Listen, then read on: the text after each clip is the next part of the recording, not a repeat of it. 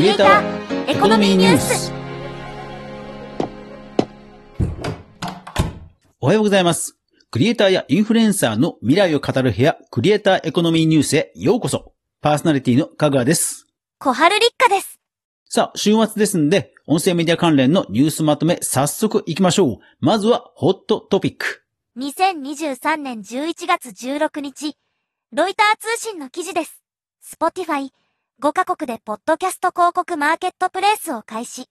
はい。ついに来ましたね。あの、こちら、Spotify に音声広告マーケットプレイスが、いよいよ日本でも登場というニュースです。いや、広告前もあったんじゃないの？と思われたかもしれませんが、これ、広告マーケットプレイスといって、まあ、中小企業とか一般の会社でも、こう、入稿ができる広告なんですね。Spotify はかつて Megaphone というこういう広告を自動でオートマチックに差し込める配信の企業を買収して、その機能を使って、まあ、アメリカとかではね、えー先行して、音声広告のマーケットプレイスを実はもう展開していたんです。Spotify やアンカーを使って音声配信をしていた人、実はもう気づいてる人もいたんではないでしょうか。管理画面の中に収益化っていうタブがあって、そこをクリックすると、なんかいかにも収益化できそうな箇所があったの。でもこれ、クリックすると、まだあなたの国では使えませんっていうメッセージが出てたと思うんですが、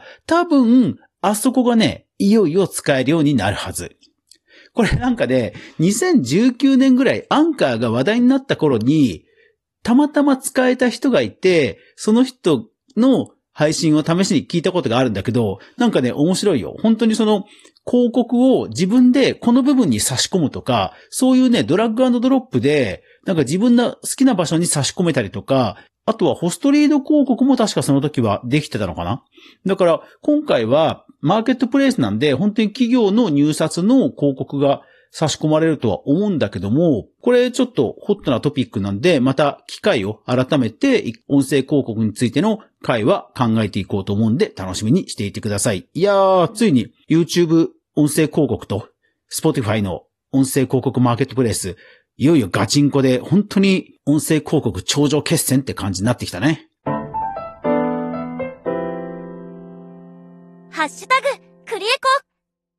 では、どんどん行きましょう。戦略テック関連です。まずはこちら。2023年11月13日、ラジオトーク、公式 X の投稿です。メンバーシップ開設を募集するイベントがあるよ。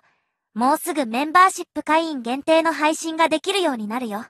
ラジオトークもね、えーついにメンバーシップ本格的に実装してきましたね。相変わらずラジオトークらしいそのメンバーシップをえー実装できるのも、まあ、ファンからのね、リスナーからのチケット次第というところは相変わらずラジオトークらしいよね。で、かつ、そのメンバーシップのための限定配信もいよいよできるようになってきたということでは、ラジオトークはね、なかなかこう開発の人とかもかなり少ないという話は聞いてるんだけども、徐々に徐々にファンダムと、ファンとのコミュニケーションによる、まあ、マネタイズがね、進んでいってると。着実に進んでいってるという感じだね。いやー、ほんと相変わらず盤石だよね、ラジオトーク。うん。はい。では、どんどん行きましょう。えー、Spotify なんですが、えっ、と、二つ。なんか、ポッドキャスター向けのオウンドメディアというか、まあ、教育コンテンツみたいなものが実はしれっとできていた。それから、えー TikTok で気に入った曲と、なんか直接 Spotify がお気に入りが連携するっていう、なんかそんな機能が実装されたっぽい。これいいよね。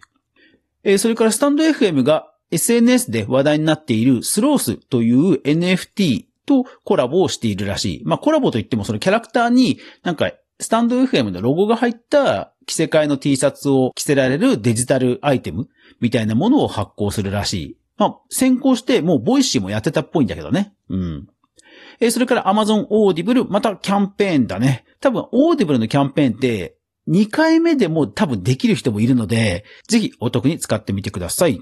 それから、はい、ポッドキャストプラットフォームのリッスン。いやー、ほんと毎回毎回アップデートがあるね。え今回は、えブラウザから録音ができるようになった、それから AI の文字起こしのサマリーが編集できるようになった、それからリッスンのイベントとしてアドベントカレンダー。これ、あの、SNS 全般でやられてるイベントの一つで、12月、年末に1日1日誰かがブログを公開するとか、動画をアップするとかっていうふうにカレンダーをね、みんなで埋めていくみたいな、そういうね、イベントがあって、リッスンもアドベントカレンダーというイベントをやって、もうね、12月丸々一月、誰が何日に配信するっていうのが、うん、埋まってた。いやー、ほんと盛り上がってるね。えー、それから音声ライブ配信のスプーンだけども、アワードがねえ、スプーンもやってるね。それから謎解きイベント、えー、それから、えー、17ライブ、17ライブもエキスポ2023をやる。それからこれ実は一部ではね、すごい知られていた機能なんだけど、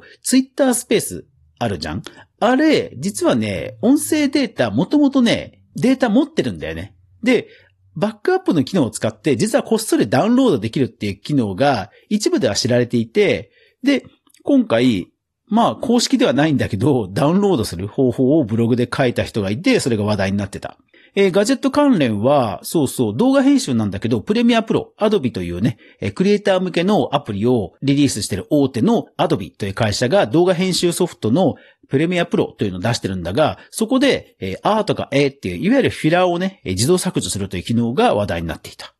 それからガジェット系だとヤマハが3次元オーディオのサウンドバーを発売。あと、神奈川県の川崎市。ここのふるさと納税の返礼品で、ファイナルっていう超有名なマニアの間ではね、オーディオファンの間では有名なファイナルというブランドのハイエンドの高級ヘッドホンが実は返礼品にあるらしいということで話題になってた。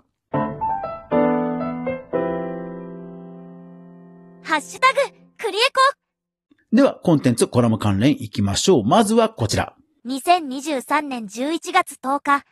Amazon Audible 公式リリースです。草野恵美とサッシャが MC、テクノロジーの未来、オーディブルオリジナルポッドキャスト、テクノロ塾がスタート。そう、草野恵美さん、皆さんご存知でしょうか？まあ、アーティスト、クリエイターとして、もう世界的に有名な人で、東京芸術大学の、まあ、非常勤講師なんかもやっている、本当に文化人中の文化人って方なんだけども、私が最初に知ったのは実は、ポッドキャストアワードにもノミネートされたことのあるオフトピックという海外のスタートアップのことを報じるポッドキャスト、人気ポッドキャストがあって、そのナビゲーターの草野美希さんっていう方がいて、その方の実は姉妹なんだよね。そう、だから姉妹揃って、もうメディア界隈、そういう、こう、なんだろうな、スタートアップ界隈で有名なお二人。で、そのエミさんの方が、サッシャさんという方と MC で、オーディブル、オリジナルのポッドキャスト、テクノロジックというのを配信開始すると。いやー、これもね、またポッドキャストアワードノミネートの候補が出てきたね。うん。で、今週はオーディブルがまたさらにオリジナルポッドキャストで、えー、あなたの金字塔を教えてくださいという番組を始めるっぽい。いや、本当にオーディブルなんか、もうよどみなく、もうバンバン出してくるね。で、えー、実際オーディオコンテンツの方でもオーディブルは湊かなえさんの作品を、えー、4日連続配信で有名人の方が朗読するオーディオコンテンツを配すると。えー、第1弾は少女稲垣五郎さんの朗読と。うーん、いやー、本当恐ろしい。うん。それから、えっ、ー、と、ポッドキャストというよりは、YouTube の音声配信なんだが、えー、チューンコアジャパン。あの、いろんなところにね、Apple Music とか TikTok とかいろんなところに音楽配信をしているディストリビューターの大手、チュンコアジャパンが、えー、音声ラジオプログラム iDefy という番組を立ち上げた。これね、YouTube のみの配信なんだけど、本当に普通に音声。